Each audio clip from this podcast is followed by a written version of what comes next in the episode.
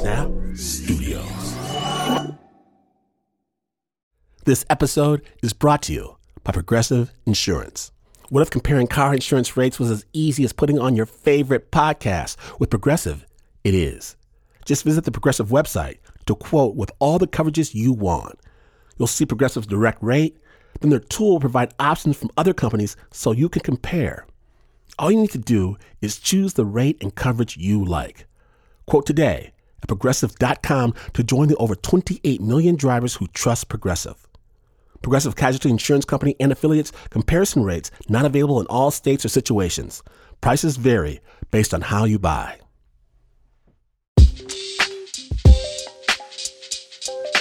Snappers. You know we love some ear hustle over here at Snap Judgment.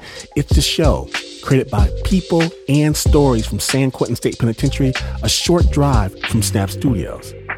They are Snap family, and they just launched their eighth season. Their first episode focuses on the events of August 21st, 1971. The date marks the deadliest day in San Quentin history, and it's still a painful topic, centering around one man whom you may not be familiar with George Jackson. But George's legacy, just like George's stories, refuse to be forgotten.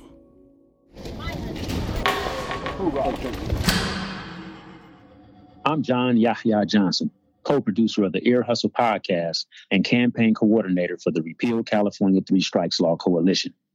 The following episode of Ear Hustle includes strong language and mentions of violence and suicide. Discretion is advised.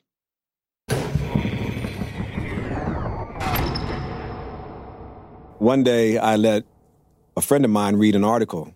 And so he brought the article back and, you know, I threw it on my bed and walked out to chow. And it just so happened that the tier officer went in my cell, did a cell search and read the article. And on the front of the article, it had a picture of George, right? And when I was in chow, somebody came and told me, like, hey, Ken, you got like 15 officers at your cell. And when I walked back up to my cell, they cuffed me and put yellow tape on the outside of my cell and took me to administrative segregation. In 2007, Kenneth Oliver was in prison at California Men's Colony in San Luis Obispo. The article he left on his bed had a picture of George Jackson on its cover. When George Jackson was incarcerated in California in the 1960s, he wrote the books Blood in My Eye and Soledad Brother. He died violently in San Quentin on August 21st, 1971. I'm like, well, what are you taking me to administrative segregation for? I haven't done anything. And they said, well, you know, you're not supposed to be having reading material like this. And I said, reading material like what? They said, well, we saw this article, and then we saw you had this book, uh, Soledad Brother and Blood in My Eye, and, you know, what are you doing with this? I said, I've had these books for 10 years, ever since I've been in prison. Y'all let it through R&R, and I never knew it was a problem with it. And he said, well, you know, we've been told to get rid of you. What do you mean, get rid of me? And he said, they want you to go to the SHU forever. It wasn't forever, but Kenneth ended up spending over eight years in the security housing unit, the hole, because of George Jackson. How are you scared that somebody's been dead for 40, 50 years? I mean, George Jackson must have been the most powerful cat on earth. For you, 40 something years later, to be so scared that somebody reads a paragraph that he wrote, that you're willing to neutralize that person forever because you're so scared that you might wake up the George Jackson in me. Today on the show, 50 years after George Jackson's death at San Quentin, we pick up that question what was and what still is so dangerous about George Jackson? I'm Nigel Poor. And I'm Earlonne Woods. And this is Ear Hustle from PRX's Radiotopia.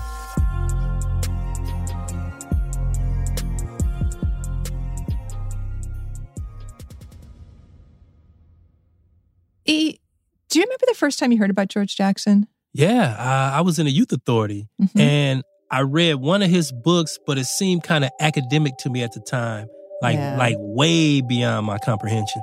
But it was still a book circulating in the youth authority. I mean, who gave it to you, and what made you think you even wanted to read it in the first place? Well, I got the book from a dude named Poindexter. oh my god, a perfect name. Yeah, that, that, was his handle. I mean, he was smart as hell, glasses and all, and mm-hmm. he recommended it, and he was like, "Man, this is something you want to read." Right. What about you, Naj? Um, I'd heard of George Jackson growing up, but it was just another one of those like crazy 1970s stories. You know, Right. for me, it was up there with the Mansons and Patty Hearst and the Weather Underground. I heard about it, but I really didn't understand all the details. But I'll say this though the man looms large in San Quentin. He's part of the knowledge. When we started this podcast, Nige, I knew eventually we had to do a story about George Jackson. But this is a super sensitive subject for people who work in corrections in California. We were all nervous about how CDCR would respond to the idea. And they weren't thrilled at all. Mm-mm. George Jackson is a red flag, even today. CDCR thinks of him as a troublemaker, a thug, a killer. But some guys inside think of him as a role model, a righteous dude, a great thinker who was targeted by California prison officials. And there's no bridging the two sides on this one. Nope. To this day, the name George Jackson is a source of tension in California prisons. Oh man, it sure is, both for COs and incarcerated people. I mean, I've noticed when you ask people about it, Earlonne, this weird vibe comes over the room. I remember you would never, ever, ever see a George Jackson book in this cover. Oh, really? Nah, but they were in there and they do get passed around. Sometimes guys would take a hardbound book and just put a different cover on it. Or they'll photocopy the book and then carry it around like a notebook or something. Always a workaround. Yep. Ken Oliver, the guy we heard from earlier, first heard of George Jackson when he was a young man in California State Prison, Sacramento. A guy in the cell next to his passed him a copy of Soledad Brother. I think reading Soledad Brother was the first time that I was moved spiritually and emotionally, viscerally, by reading a book. The first thing that he taught me was how to be unapologetic about who you were. I just remember learning so much about history and, and, and the revelation that was occurring in my mind about why I was sitting in a solitary confinement cell at 19 years old, some of the things that that led to that trajectory that I never knew because I was just in it. The man woke up a lot of guys inside when he was living and long after he died. And even though his books are not officially banned, George Jackson is still a painful thorn in the side of the California Department of Corrections and Rehabilitation. To explain how he became such a divisive figure, we need to get into a little bit of history. So, Earlonne, you want to kick this off? George Jackson was born in Chicago in 1941. In his book Soledad Brother, he writes, My family knew very little of my real life. In effect, I lived two lives the one with my mama and sisters, and the thing on the streets. Jackson writes about getting picked up by the police a couple of times for mugging, and he ran away from home a lot. So, in an effort to keep George out of trouble, his father moved the family out to LA in 1956. But LA didn't keep me out of trouble, Nige. Mm-mm. And it didn't work for George either. Nope. Like you, he ended up in California Youth Authority. Then in 1961, when he was 18, he was arrested and sentenced to one year to life for an armed robbery of $70 from a gas station. One year to life. Mm. That's what's called an indeterminate sentence. Kept guys in prison for long periods of time. And George was no exception to this bullshit practice. He got written up 47 times, and those were used against him every time he went up for parole. His sentence just kept getting longer and longer. But while he was getting himself in trouble, Jackson was also educating himself mentally and physically. He became a serious student of martial arts. He just be, you know, showing all kind of punches and kicks and side kicks and all that. Then he had all these magazines, martial arts and stuff like that. This is John Clutchette. He and George Jackson were incarcerated together at Soledad Prison in 1969, before Jackson had written his books and become famous. E, didn't you used to cell with his son? I did, but I didn't know his dad. Mm-hmm. I finally met him last year in a transitional house he was living in. He'd only been out a couple of years. He told me that back in Soledad, he and George used to spar with each other out on the yard. Matter of fact, he used to use me as a punching bag too. Uh, I didn't know it a time. I'm thinking I'm learning learning some martial arts. you know what I mean? But uh, shit, I'd be all beat up and hurt up, and uh, I just tell him, say, hey, wait a minute, man, wait a minute. When am I gonna get a chance to, to do some punching and stuff? Uh, Jackson was also getting deep into politics and political philosophy, reading books by Marx, Lenin, Mao, and Trotsky, and he was examining America through their eyes. I'm convinced that fascism exists in this country. This is from a recording of Jackson made by a journalist who interviewed him inside in 1971. The impressions that we get from uh, the movies and from the propaganda system that fascism is a is a period of doors being kicked down and people being gunned down in concentration camps. That's just a transitory uh, period of uh, fascism.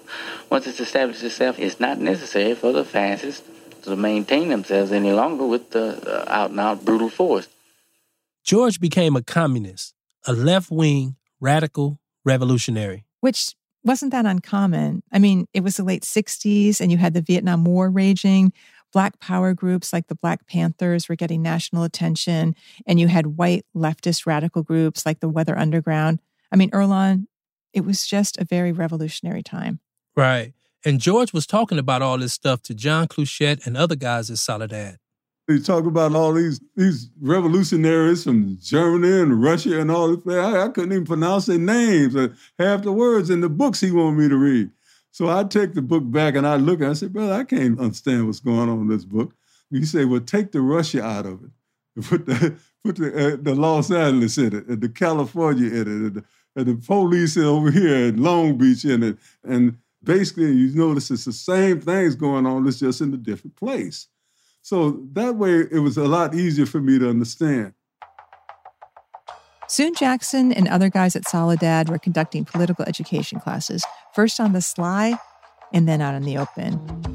And he was really being like a conduit, mm-hmm. you know, like bringing all these revolutionary ideas into the prison. Yeah. I mean, he wanted to wake people up in there. Right. Show them that their incarceration wasn't an accident. Because to Jackson, you couldn't understand prison without understanding things like racism, capitalism, and fascism fascism destroys a sense of community among the lower classes. And then the upper classes, they have a great community of interest. We have to establish a community interest of our own from the bottom.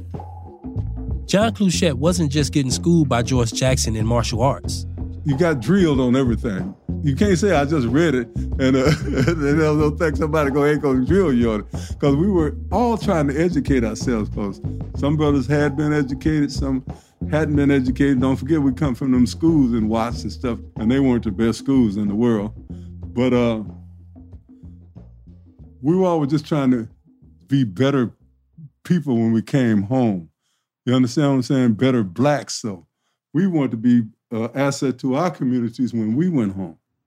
I, I, I, believe in the commune, the ideal of the Central City communes. And uh, through the communes, uh, as we fill in vacuums that the power elite, or the governing elite and the upper classes have uh, have left as we fill in these vacuums and give people something to hold, something to defend.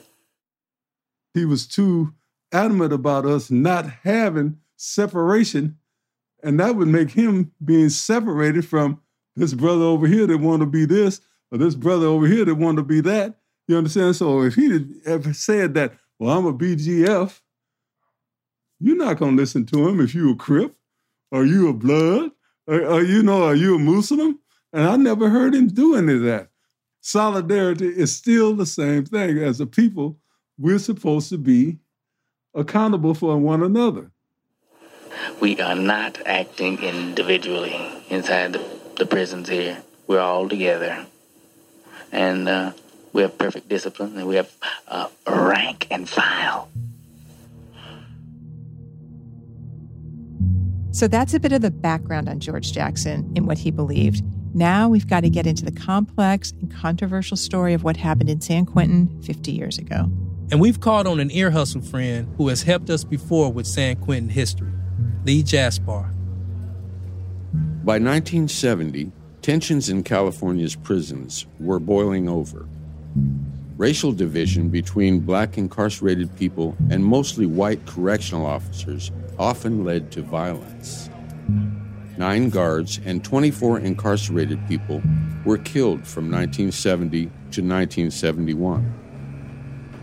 In 1970, in Soledad Prison, three black incarcerated people were shot to death in a racial riot thought to have been instigated by prison staff. A correctional officer was then killed apparently in retaliation. A few days later, George Jackson and two incarcerated people were charged in connection with the murder of that CO. Jackson and his co defendants became known as the Soledad Brothers. Their case became a rallying cry for leftist celebrities and intellectuals like Marlon Brando, Angela Davis, and Noam Chomsky. Later that year, Soledad Brothers, a collection of Jackson's prison letters, was published. It was a literary sensation. Jackson was becoming an international icon of the struggle of black freedom and revolution. The Soledad brothers were transferred from Soledad to San Quentin to be closer to the trial in San Francisco. In August of 1970, George Jackson's younger brother Jonathan took hostages at the courthouse near San Quentin in an apparent attempt to force Jackson's release from prison. Jonathan was shot and killed outside the courthouse by California corrections officers. A judge and two incarcerated people were also killed. At San Quentin, the Soledad brothers were housed in the Adjustment Center. That's the prison's maximum security unit. Jackson had been at San Quentin before, but the Adjustment Center is a completely different world. And E, every time I go inside San Quentin, I walk by that building. Right. I mean, you know it's on the left, and it's got that scary Gothic font that says Adjustment Center. And man, you know serious stuff happens in there. Yeah, it's hella isolated. If you go to the AC, it's a wrap. It's the black hole. Mm. Once you're in there, you gone. Inside the AC back in 1971, the antagonism between convicts and COs was rough.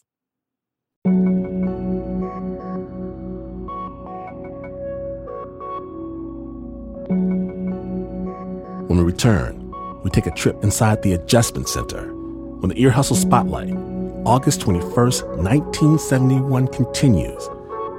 Stay tuned.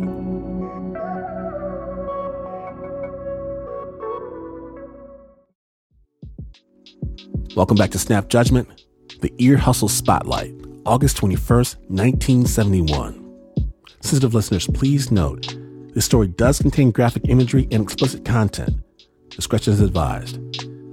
Today, we join the Ear Hustle team as they take us back to the early 70s inside San Quentin State Prison, where revolutionary George Jackson has been taken from the main line and sent to the AC, the Adjustment Center, the hole.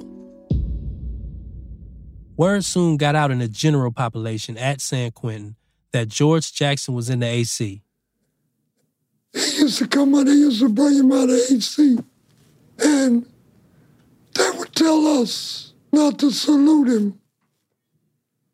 Gerard Trent Jr. was in San Quentin when George Jackson got there, and he's back there now.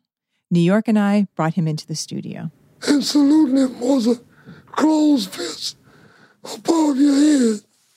A closed fist above your head, he said. Trent had throat cancer, which is why his voice sounds so strained. But we did it anyway. That's right. Because he earned that. That's the very least we could do. Was there punishment for doing that? For saluting him? No, No. no. There's there's power in numbers. And there was an awful lot of people doing that. Awful lot of people. Meanwhile, a lot of the staff felt threatened by the Soledad brothers. most of the people that I worked with realized that these guys wanted to kill us. Robert Ayers was a young guard at San Quentin. You still had to deal with them, but all the time you knew that if they had half a chance, they would kill you. You know, he thought himself a revolutionary and a political prisoner, but to me, he was a killer. In 1971, Ayers had only been on the job about three years after doing a stint in Vietnam. This was right in the middle of, um, and I'm I'm I'm not sure I'm going to get the term right, but I'm going to say uh, an awakening of black awareness among the inmate population. You saw a lot more black inmates talking politically, okay, as opposed to shucking and jiving on a yard and talking this, talking that. You know, a lot more political dialogue. And again, this was kind of confusing because nobody really knew how to how to take this. Is this, you know, what's going on here? Is this serious? Shucking and jiving, Nige? I think we call that chopping it up today. Yeah. In any case, George Jackson spent an entire year at San Quentin in the Adjustment Center. The Soledad brothers case dragged on through a lot of changing judges, changing venues, you know, all this pretrial stuff. Finally, the trial was about to begin. Then came August 21st, 1971. There's a lot of debate about what happened in the Adjustment Center that day, but the prison's official account goes something like this, and it's a wild story. A lawyer working with George Jackson smuggled a gun to him during a visit. When Jackson was searched on his way back into the AC, a guard spotted something in Jackson's hair. George then allegedly put a gun out of what the guard said was a wig and pointed it at him. He then made them unlock the cells of 25 others on AC's first tier. Then, mayhem. Guys started grabbing guards, tying them up, and dragging them into cells. John Clutchette had just returned to the AC from a visit with his lawyer. At that time, uh, George said something. I don't know. He went down the tier. He was just kind of walking back and forth and just he wasn't, you know, you know, he was like, you know how you be in a zone. He was just kind of just shaking his head like this back and forth. So I go back in the back and I see the guards, some of them tied up back there, and uh, they'd been stripped down to their drawers and stuff. And uh, I think they thought all of them were dead, but they weren't. Three guards were killed. Their throats were slit, and two of them were also shot. Two incarcerated people also died after their throats were cut. Three other guards also had their throats cut but survived. It has never been determined who committed which acts of violence. The incarcerated guys on the first tier were in control of that part of the adjustment center for about 30 minutes. No, I hear somebody banging on the glass. Clack, clack, clack, clack, clack. Clack, clack, clack, clack, clack.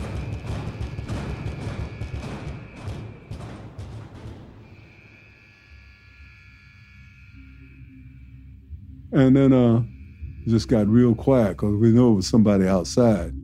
And uh, next thing I know, uh, the door bangs open. I don't know if they opened somebody opened it from the outside or somebody opened it from the inside.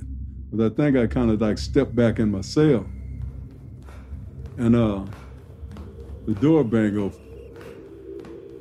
George goes out the building. That was it.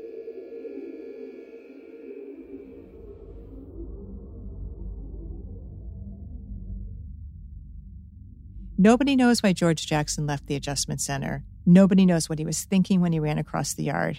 Officials say he was trying to escape. He made it about 30 yards before he was shot and killed by a guard. He was 29 years old.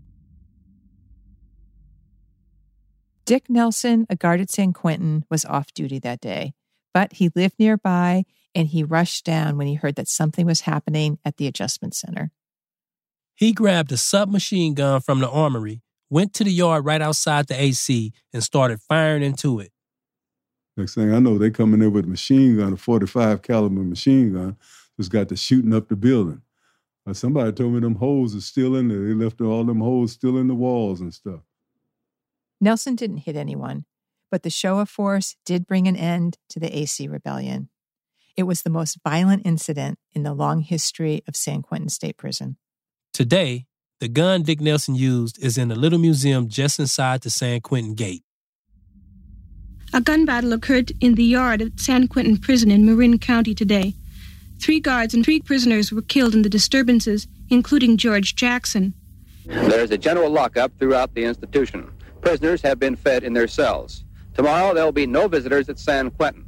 The institution is described as quiet but tense. So much about this story is strange. I mean, if Jackson was making an escape attempt, it was pretty ill thought out.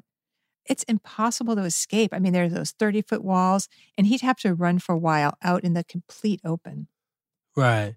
And the bigger question is how did the gun get in there? Mm-hmm. I know they said that he brought it in in a wig, but I'm not quite sure about it. Yeah, I mean, to this day, there is no definitive proof of a lot of things. We just don't know what happened in there. And there are a lot of theories. There are definitely Jackson supporters who think he was set up, eliminated. CDCR folks say no way. And people who knew Jackson have long speculated about what really happened that day and what led him to leave the AC. Some people say he ran out, you know, because he know if he didn't go out there, they was going to come in and kill all of us. And uh, there's a combination of a lot of things probably going on in his head. I could only uh, guess. I saw such a, a dramatic change in his personality after Jonathan had got killed. Remember, Jonathan was George Jackson's younger brother. I don't know if you could call it guilt or, or whatever. He just he, he didn't hardly talk anymore.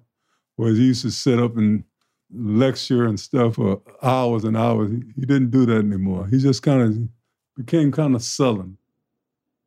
I don't know. I, I, I don't want to say he was trying to commit suicide, which, you know, I guess you, all of us was trying to commit suicide when you're in the devil's house and fight with his children. So, uh, you know, I, I don't know.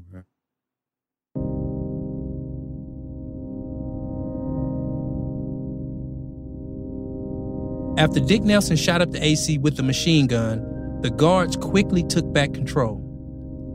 And then there were consequences. Made all of us get naked one by one and back out.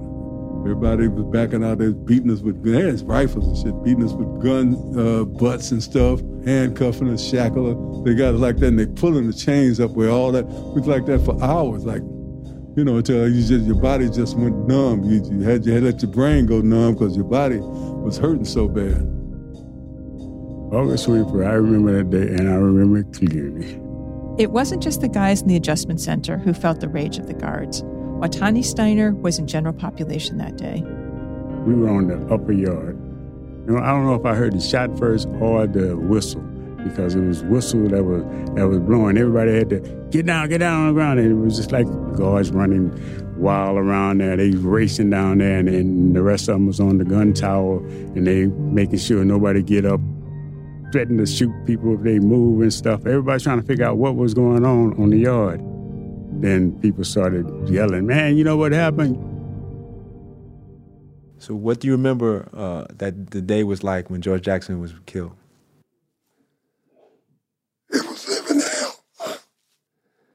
It was living hell. Gerard Trent Jr. again. This was the month of August. And usually for August, it's usually pretty warm outside. But for some reason that day, it was very, very cold. They had us buck naked and spread eagle on the upper yard for about four and a half hours. The police went in to the gym and got duffel bags of baseball bats and passed them out. And if you raised your head up to look, you might have got hit, and some did. It was a very, very chilling day. And it's the only time. It's the only time in my life I've ever asked God to let me die, mm. to kill me.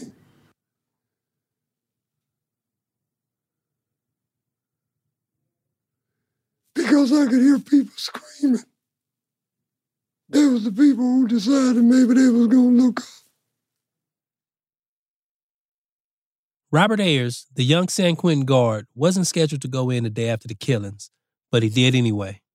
I went in the next day, uh, Sunday morning.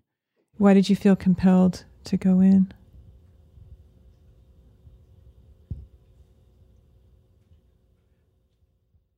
because it had to be done. I was not the only one who took it upon themselves to come in. Nobody got called in, they just all came in. The institution needed help. What were the emotions you were going in with? Anger, sadness, confusion, um, violence towards staff. It, it wasn't like it was infrequent, but nothing to that magnitude. And you know, and, and I, I think there were, there was a, a sense at the time, what the hell is going on? What just happened? What what have we experienced here? But what do you think you were you were experiencing? What what what was going on? Um, I thought we were experiencing a part of the a revolution. I really do. I'm going to tell you something here, and uh, uh, I don't think many people want to talk about it, but in the probably the week after August 21st, the aftermath, we did some things I'm not really proud of. Okay. I, I'm not talking necessarily about beating people up, but we took out our anger and rage on everybody. Everybody. This is how bad it was, okay? Um, I went in Sunday and I did some miscellaneous things Sunday. Monday, we started searching the East Block, and the word was standardize it. This is when they go to your cell and bust you down to regulated property, meaning they basically take everything but your boxers and your state issue stuff. Guys often end up losing a lot of personal stuff in the process. And anybody that complained about being standardized was unceremoniously hauled over and thrown into ad seg. For what? We didn't have to have a reason. They were an inmate, they were at San Quentin, and staff died, and you're going to pay. One has a hard time coming to grips with the level of anger, frustration in the aftermath of something like that. It, it, it's it's really you know for me was an awakening experience. Mm. What what changed in you? Well, um, my mentality came together that okay, we say we're the good guys and you're the bad guys. Okay. And if we're the good guys, why are we doing bad stuff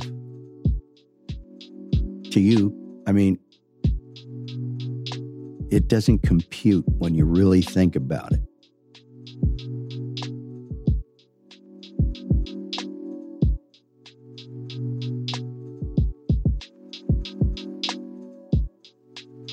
When we return, we take a trip back inside San Quentin, present day. Stay tuned.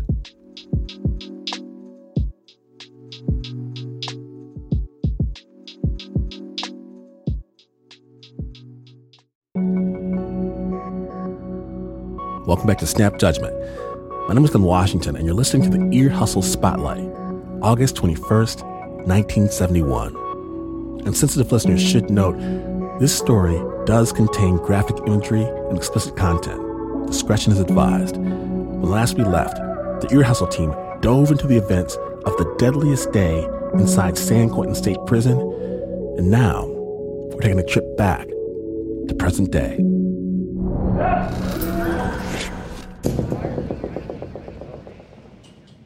So we are in the Peace Officer Memorial here at San Quentin that memorializes all the staff members who lost their life in a line of duty here at the prison. Just as you walk into the prison, when you look to the right, you see our chapel complex.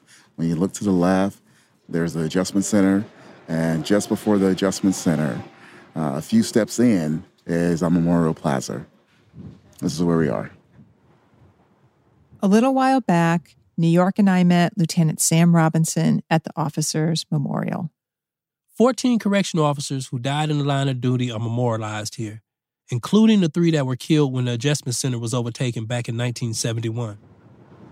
You have Sergeant J.P. Graham, who was murdered on August 21st, 1971. Correctional Officer P.W. Krasenes, who was murdered on August 21st, 1971.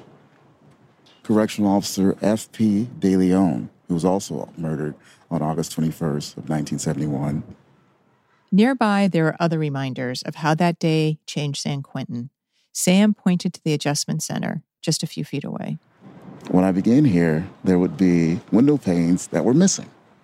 And the ideal was is they were strategically placed all throughout the building. And you're trained early on that if something bad took place on the tier, if someone got out of their restraints and were attempting to take over the facility, that your first responsibility was to take your keys and drop them out the window.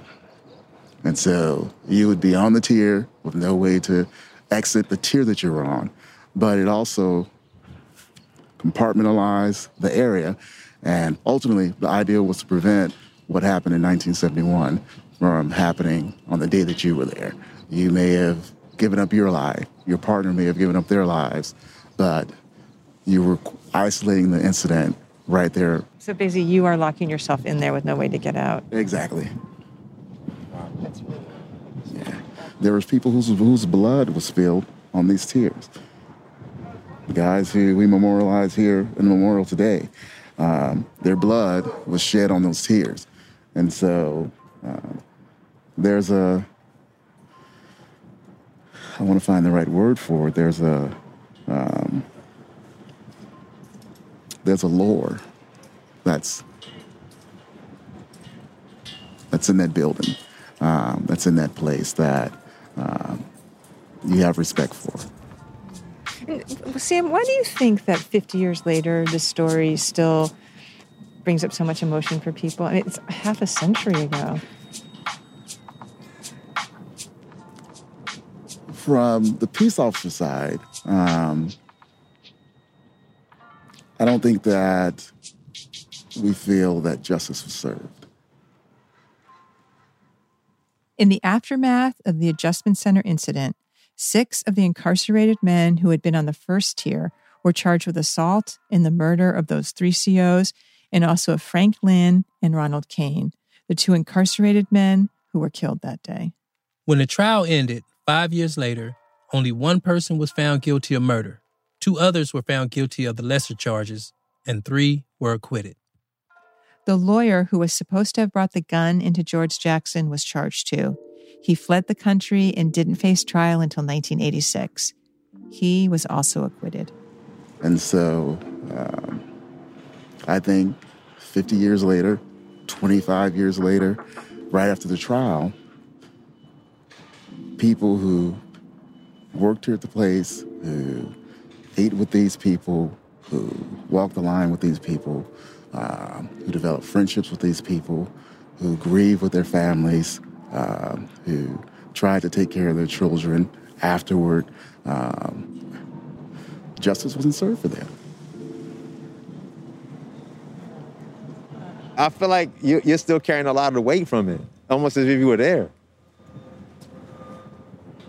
I'll tell you this, man. When you work in a place that has a history, right? And then you have this shared experience with the people. You walk those tiers, and you have people who are assaulting you, and you have people who are threatening your life. There's a weight that goes along with that. Uh, when you look out the building and you see the memorial, and you see the names of people who gave their life in the line of duty, and you're in that same place where uh, the same potential is there. Uh, there's a weight that goes along with that. I understand what Lieutenant Robinson is saying. And, you know, I sympathize with it. I, I actually sympathize with all sides of this Right. totally messed up situation. I mean, what do you think, E? I, you know, I understand his point, you know, as a peace officer, but I've talked to people that were incarcerated in the 60s, and they Mhm. said the atmosphere was as racist as it was in society. Mhm. You know what I'm saying? Like, officers could kill black people with impunity, which was basically what happened back at Soledad Prison that set all these events in motion. Mhm. So, black people in prison felt that basically they was at war with white prison guards, you know? Right, I'm not right. justifying it, but that's probably how they felt. Yeah, yeah, yeah. No, I hear you.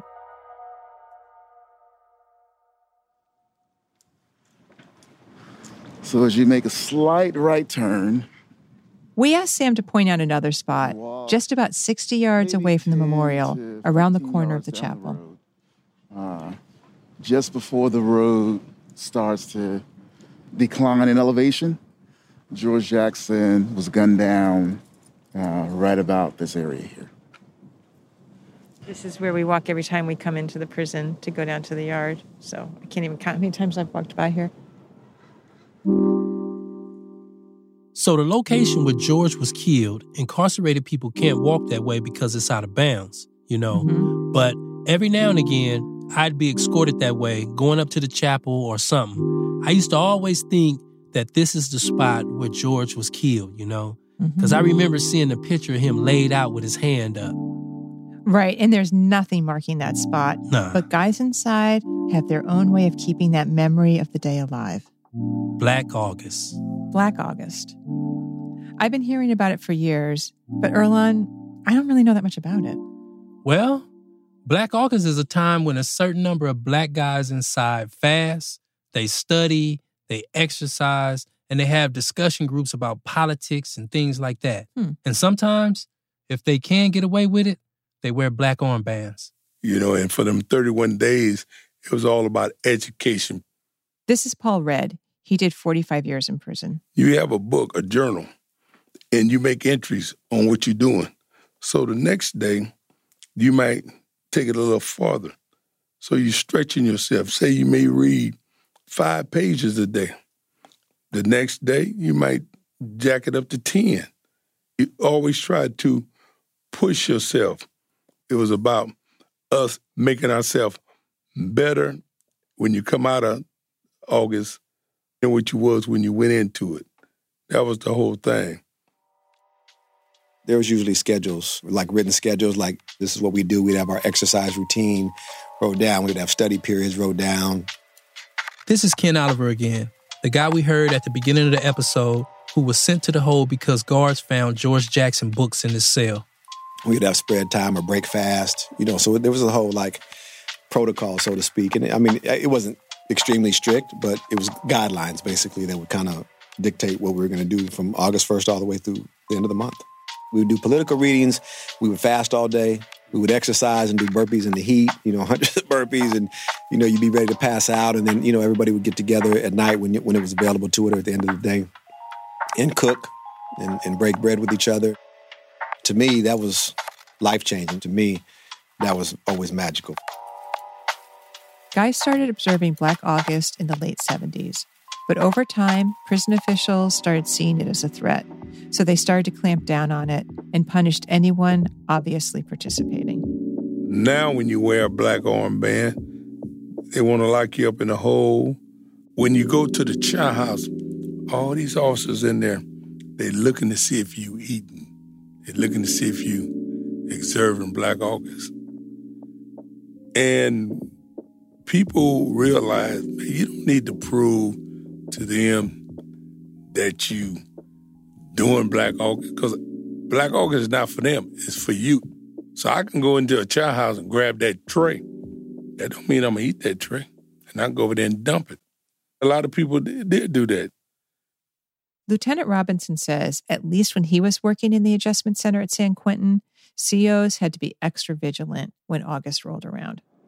25 years after the incident, all the way up until recent times, um, Black August was something that staff had to be aware of here at the prison because there were people who, um, in the name of George Jackson, in the name of the cause, would attempt to harm people here in this building. I spent three or four summers in there myself, right, with my staff on alert, with my staff getting assaulted, years removed from that day because people were still honoring George Jackson, I guess, or the cause with violence. Um, I don't know what type of cause that is. I don't know what you get from that. For Paul Redd, though, Black August was never about violence towards officers. It was a, a bogus myth that correction officers was to get killed during August. And it wasn't about that. It was about us internalizing, educating ourselves, making ourselves better when you come out of August, better than what you was when you went into it. That was the whole thing. So, Earlonne, George Jackson led to Black August, mm-hmm. and CDCR does not have a lot of tolerance for either one of them. Any sign of either can be seen as gang activity. So, this is why guys ended up in the hole for having Jackson books. But CDCR's had to bend a little. Paul Redd did over 30 years in the shoe. Jackson material was part of what kept him in there for so long. But eventually, he got out, partly because of a hunger strike and a lawsuit he was party to. And Ken Oliver, the guy who was sent to the hole for having George Jackson material, he also sued and got some money. Ken Oliver and Paul Redd are both out of prison now. We wanted to know how people in San Quentin do or don't remember George Jackson today. So we sent our inside guys, New York and Rashid, out to the yard. Who's George Jackson? I was a brother, man. I was one of the comrades, man. Old school solidarity brothers and all the business, man, who was locked up in San Quentin State Prison and he knocked him down, man, 1971 Black August, man. Do you know who George Jackson is? Oh, for sure, Big George. I understand what those brothers fought for and what they did. Who's George Jackson? I don't know, matter of fact. I'm going to say a president. Who's George Jackson, man? Uh, the Jeffersons. I don't know.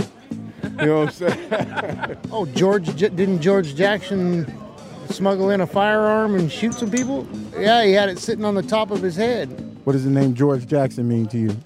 George Jackson stands up for uh, black people's rights, survival in the community, getting people together to do other things than crime.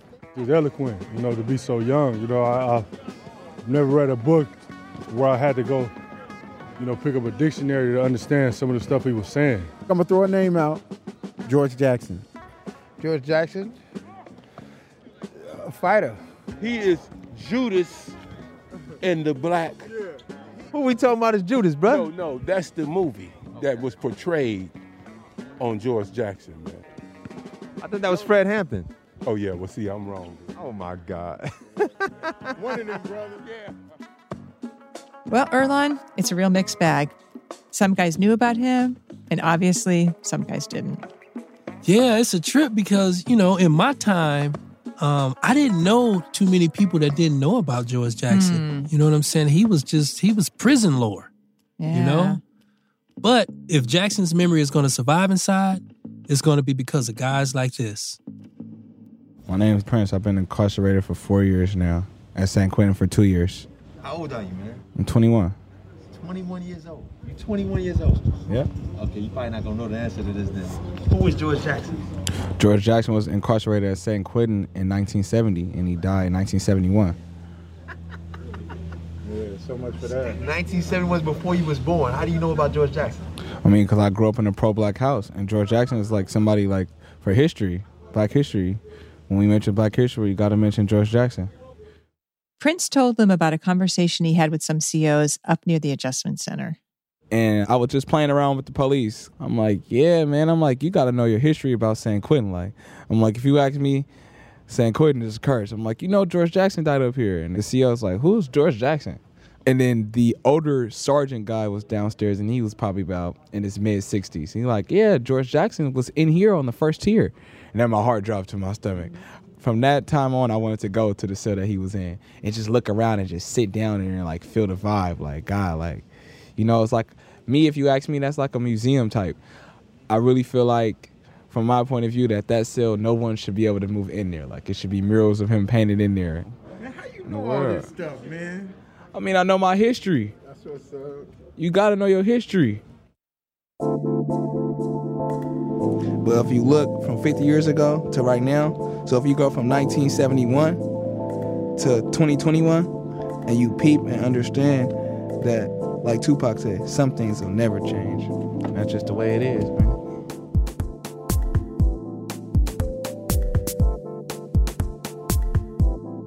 Okay, we're almost at the end of the episode. This is where we give credit where credit is due. And then we usually hear Lieutenant Robinson's approval at the end. But for this episode, we thought Lieutenant Robinson might have more to say than usual. And not just because he's in it, but because given the weight that George Jackson still has inside San Quentin, he may have more to say. Also, we are just a little nervous that he might not like what we've done. You were nervous, Nigel, not me. Yeah, yeah, yeah. That, let's be honest, I was nervous. So let's just get it over with and hear what he has to say now. Yeah, this is a different episode. This is an episode where I can't necessarily say that I, I like it or not, right? Um, I do give my approval to it, but I definitely can't say that I like it. Uh, this event still has relevance, still has weight 50 years later.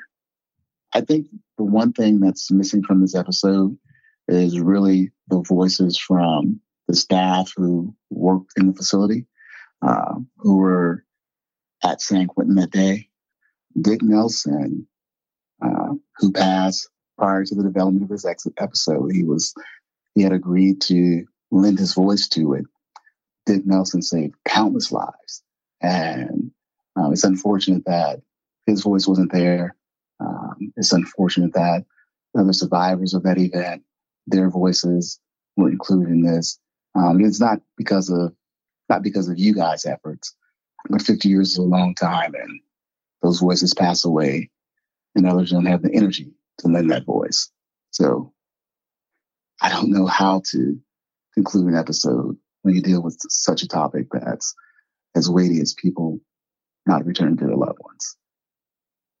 This is Lieutenant Sam Robinson. I am the public information officer at San Quentin State Prison. And again, I approve this episode.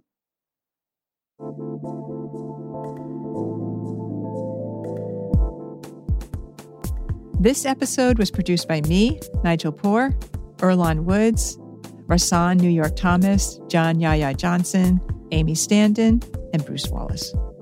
It was sound designed and engineered by Antwan Williams, with music by Antwan, David Jassy, and Rhashiyd Zinnamon. Shebnam Sigmund is our digital producer, and Julie Shapiro is the executive producer for Radiotopia. And you know what else is cool about this one, Earlonne? Tell me.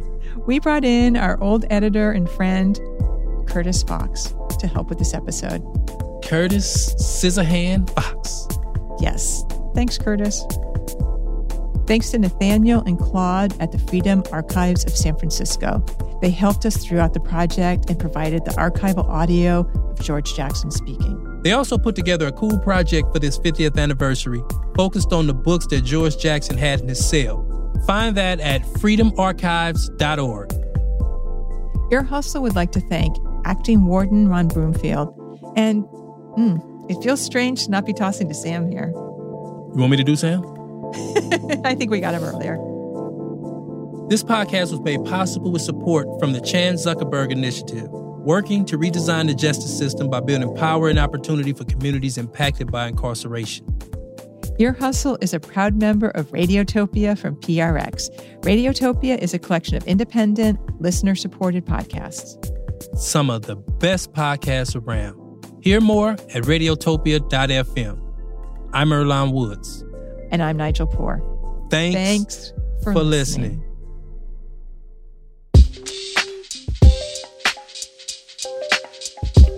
Thank you, thank you, thank you. The whole Ear Hustle team at PRX's Radiotopia and Snappers. In addition to the new season of Ear Hustle, we've got big, big news. Drum roll, please. Because the Ear Hustle Squad is dropping a brand new book called This is Ear Hustle Unflinching Stories of Everyday Prison Life. It drops in just a few short weeks, and I know it's going to be fire, featuring brand new stories never before heard on the show. You can pre order it right now at your preferred provider. That's what I did. The audiobook is on order, Nigel and Earlonne, because I miss your voices and because pre orders count bigly in getting the word out. Collectively, Snap Nation, we're going to snapify the publishing world. Are you with me? Are you with me? Of course you are. And you can subscribe to all things Ear Hustle at earhustlesq.com. And you best believe that even though this is not the news, this is PRX.